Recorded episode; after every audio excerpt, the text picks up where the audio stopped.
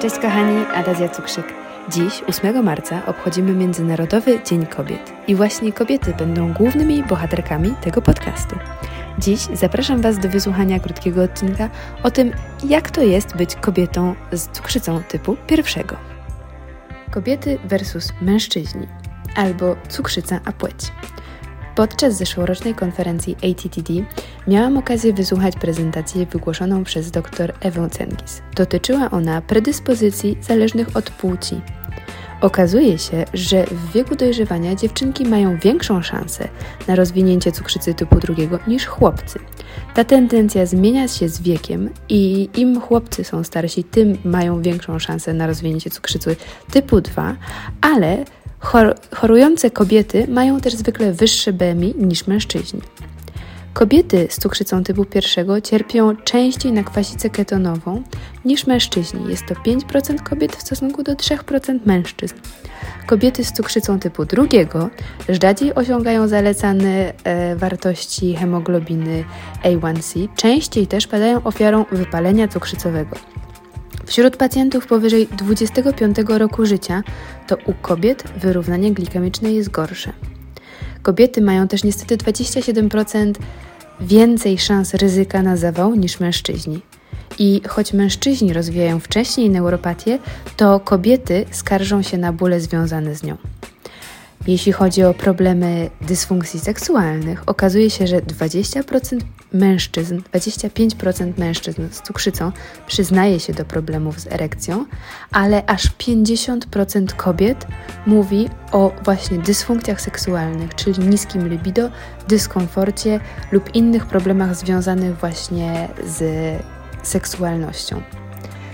Jeśli chodzi o dostęp do leczenia wysokiej jakości, okazuje się, że to kobiety mają mniejszą szansę niż mężczyźni i kobiety częściej są też w jakiś sposób ignorowane podczas wizyty u lekarza i najczęściej ich objawy lub ich problemy są w jakiś sposób bagatelizowane.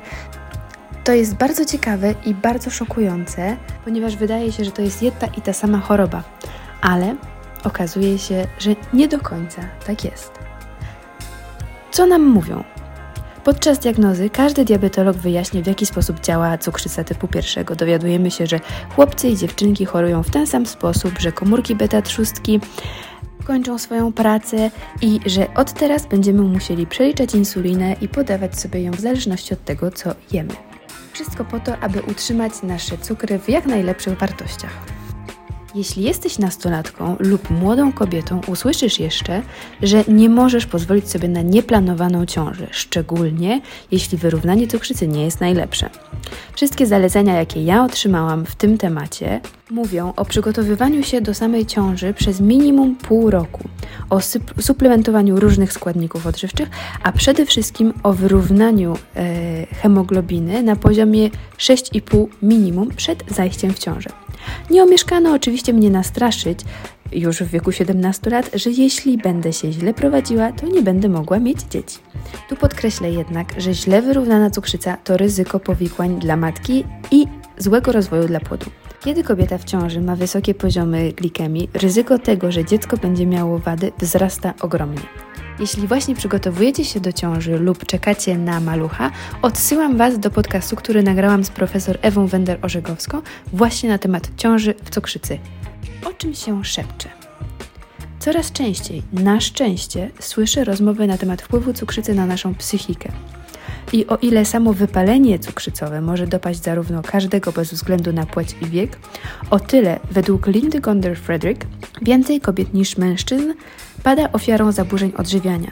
Więcej kobiet jest diagnozowanych z kwasicą, i według Gonder Frederick po 35 roku życia to u kobiet z cukrzycą drastycznie wzrasta ryzyko depresji. I to my czujemy się częściej zmęczone hipoglikemiami, to my mamy poczucie bezsilności, bardziej się stresujemy. Wydaje mi się to logiczne i uzasadnione. Chcemy czuć się atrakcyjne, chcemy pokazać, że my też wszystko możemy, że nie jesteśmy gorsze, a wiele z nas może postrzegać cukrzycę jako coś, co sprawia, że nie jesteśmy atrakcyjne, albo jako coś, co w jakiś sposób nas ogranicza. Technologie na naszych ciałach mogą być przez nas uważane za szpecące lub przeszkadzające. Dlatego ja sama bardzo cieszę się, że widzimy coraz więcej osób z tymi technologiami. Sama zresztą stworzyłam razem z fantastycznymi dziewczynami kalendarz Cukrzyca dla dziewczyn, w którym właśnie próbujemy pokazać, że nie ma nic wstydliwego w byciu osobą z cukrzycą. Oczywiście to, co ktoś uważa za ładne, to kwestia indywidualna, ale nie powinnyśmy czuć się gorsze, bo mamy cukrzycę i musimy nosić i robić to, co robimy, żeby żyć. Jesteśmy piękne, jesteśmy warte wszystkich ochów, achów i zachwytów. Sama bardzo denerwuję się, gdy pompa mi przeszkadza, gdy muszę zdecydować, że założę spodnie zamiast sukienki, gdy ona nagle wypada z, jakiegoś, z jakiejś kieszonki. Bardzo denerwują mnie alarmy, które czasami w pracy zbytnio zwracają na mnie uwagę, bo czasem nie potrzebuję aż tak dużo uwagi na tę część mojego życia, kiedy jestem skupiona na zupełnie innej. I z pewnością wiele z Was zgodzi się ze mną, że czasami cukrzyca jest po prostu przytłaczająca, denerwująca, że chcemy zająć się czymś innym, a nie skupiać się na tym, że teraz musimy się zatrzymać, zjeść e, i zająć się samymi sobą, kiedy jesteśmy w trakcie naprawdę fajnej wyprawy albo czegokolwiek innego. Czasami też jest tak, że po prostu są ważniejsze rzeczy, jak dziecko, jak e, jakaś inna sytuacja, a my musimy nagle teraz się zatrzymywać i sprawdzać nasz poziom i sprawdzać, czy jesteśmy głodne, czy po prostu mamy niski poziom. To jest frustrujące, rozumiem Was, ale chyba nie mamy wyjścia i musimy działać dalej. Linda Goddard Frederick zwróciła uwagę jeszcze na jedną rzecz związaną z okresem ciąży i psychiką u kobiet z cukrzycą. Dla kobiet okres ciąży zwykle jest czasem pełen ciepła, pełnym e, wewnętrznego spokoju. Jest to moment, w którym kobieta naprawdę może skupić się na sobie i odprężyć. Jednak okazuje się, że kobiety z cukrzycą mają wyższy poziom stresu, ponieważ muszą borykać się z pilnowaniem glikemii i cały czas o tym myśleć. Często też nie mogą pozwolić sobie na jedzeniowe zachcianki ciążowe, właśnie ze względu na pilnowanie glikemii, aby były w jak najlepszych wartościach. Według badaczki słodkie przyszłe mamy są w ciągłym stanie czuwania i trudno im rozkoszować się tym okresem. Bardzo niewiele mówi się o tym, jak dla kobiet z cukrzycą w ciąży ten okres może być stresujący. Bardzo niewiele jest takiej pomocy, takiego wsparcia, które mogą te kobiety otrzymać. Ja sama w ogóle chcę podkreślić, że szukanie pomocy i szukanie wsparcia jest chyba jedną z ważniejszych części, jeśli chodzi o w ogóle życie z cukrzycą, bo ta choroba to jest choroba przewlekła, z którą żyjemy całe nasze życie. Nie wiem, czy jest to możliwe, żeby całe nasze życie jechać na super mega poziomach, super mega motywacji.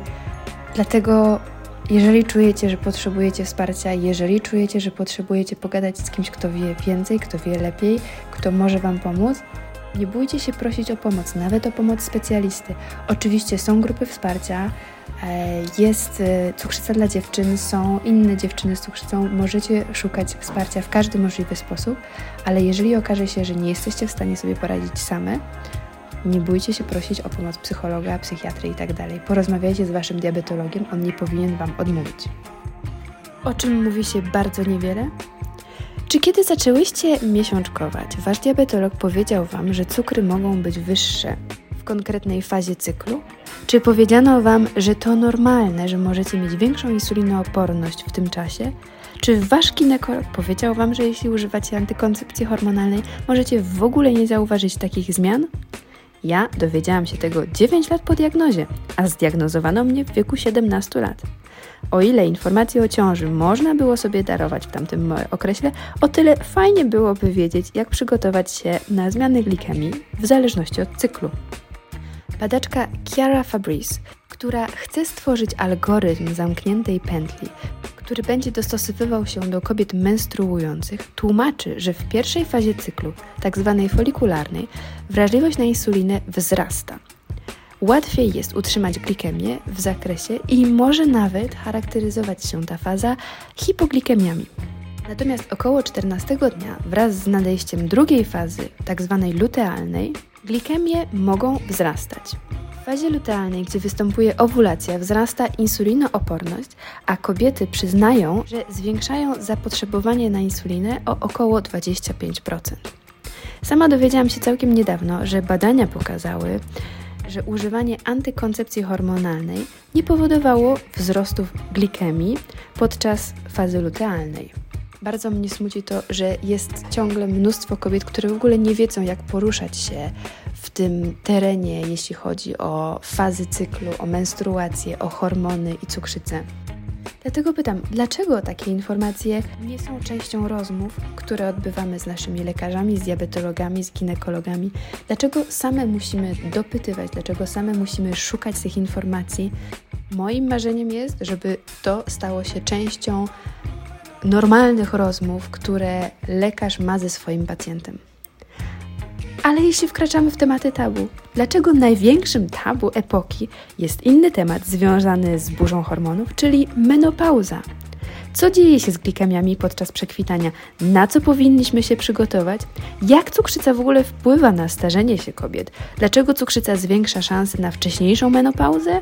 Czy podczas tego czasu moje cukry będą miały tendencje spadkowe, będą miały tendencje e, rosnące? Czy zwiększy się moja insulinooporność? Czy leki, które mogą nas wspierać w tym okresie, będą wpływały na glikemię? Gdzie w ogóle zwrócić się o wsparcie, jeśli ten okres będzie dla mnie ciężki? I czy hiperglikemie teraz będą miały wpływ na moje życie i na moje hormony później? Gdzie są odpowiedzi na te pytania? Dlaczego w ogóle nie poruszamy takich tematów? Kobiety zazwyczaj robią to samo co mężczyźni plus. Kobiety, które żyją z cukrzycą, robią zazwyczaj to samo co mężczyźni plus i dodatkowo robią cukrzycę. Jesteśmy dosłownie tytankami, które dzień w dzień nie poddają się, które dzień w dzień stają do walki, które dzień w dzień dbają o siebie, dbają o swoją cukrzycę, dbają o swoją rodzinę, dbają o swoje dzieci, dbają o swoją pracę, dbają o swoje rośliny i zwierzęta. Nawet gdy nas boli, nawet gdy nie mamy ochoty, nawet gdy jest coś, co wydaje nam się równie ważne, zachwyca mnie to, jak wiele potrafimy. Z jednej strony, wow, to super, że możemy tyle, ale z drugiej strony, czy to jest w ogóle zdrowe? Czy możemy pomyśleć o sobie? Chciałabym bardzo, żebyśmy szanowały siebie tak samo, jak szanujemy naszych najbliższych, żebyśmy dawały sobie szansę na odpoczynek, szansę na edukację, na zabawę, na miłość, żebyśmy się szanowały. I bardzo chciałabym, żebyśmy traktowały nasz czas dla siebie z taką samą dobrocią i z takim samym szacunkiem, jakim darzymy czas dla siebie, dla innych. Jeżeli moja przyjaciółka powie mi, że dzisiaj nie może, bo coś robi, to ja to szanuję. Natomiast jeżeli ja wiem, że coś powinnam zrobić, ale ktoś mi mówi, że chciałby, żebym zrobiła coś innego, to ja bardzo często zapominam o sobie i zrobię coś dla tego kogoś. A tak nie powinno być. Powinnam szanować siebie i chciałabym, żebyście wy, wszystkie moje kochane kobiety, szanowały siebie i traktowały siebie naprawdę z wielką miłością i z wielką dobrocią. Bo jeżeli wy o siebie nie zadbacie, to nikt inny za was tego nie zrobi. I mówię to sama sobie do siebie też. Jeżeli ja o siebie nie zadbam, to nikt inny nie przyjdzie, nie poklepie mnie i nie powie: Dobrze, to odłóż wszystko co, to, to, co teraz robisz i zajmij się sobą. Dbajmy o siebie, dbajmy o własne zdrowie. Mamy tylko jedno, mamy już cukrzycę. Niektóre z Was mają jeszcze inne schorzenia, inne choroby. I to nie jest tak, że z wiekiem mamy tylko więcej siły i tylko więcej mocy. Wręcz odwrotnie, z wiekiem powinniśmy coraz bardziej szanować siebie, nasze zdrowie, nasze ciało, bo to jest jedno jedyne, które mamy. Bardzo bym chciała, żebyśmy po prostu z dobrocią, szacunkiem i wyrozumiałością dla samych siebie i tego właśnie z okazji Dnia Kobiet Wam bardzo, bardzo, bardzo życzę. To tyle na dzisiaj. Jeśli interesują Was inne treści związane z cukrzycą, zapraszam na mojego Instagrama, Facebooka oraz do przesłuchania innych podcastów, które zostały nagrane na tym kanale. Wszystko ode mnie, trzymajcie się, mnóstwo buziaków, cześć!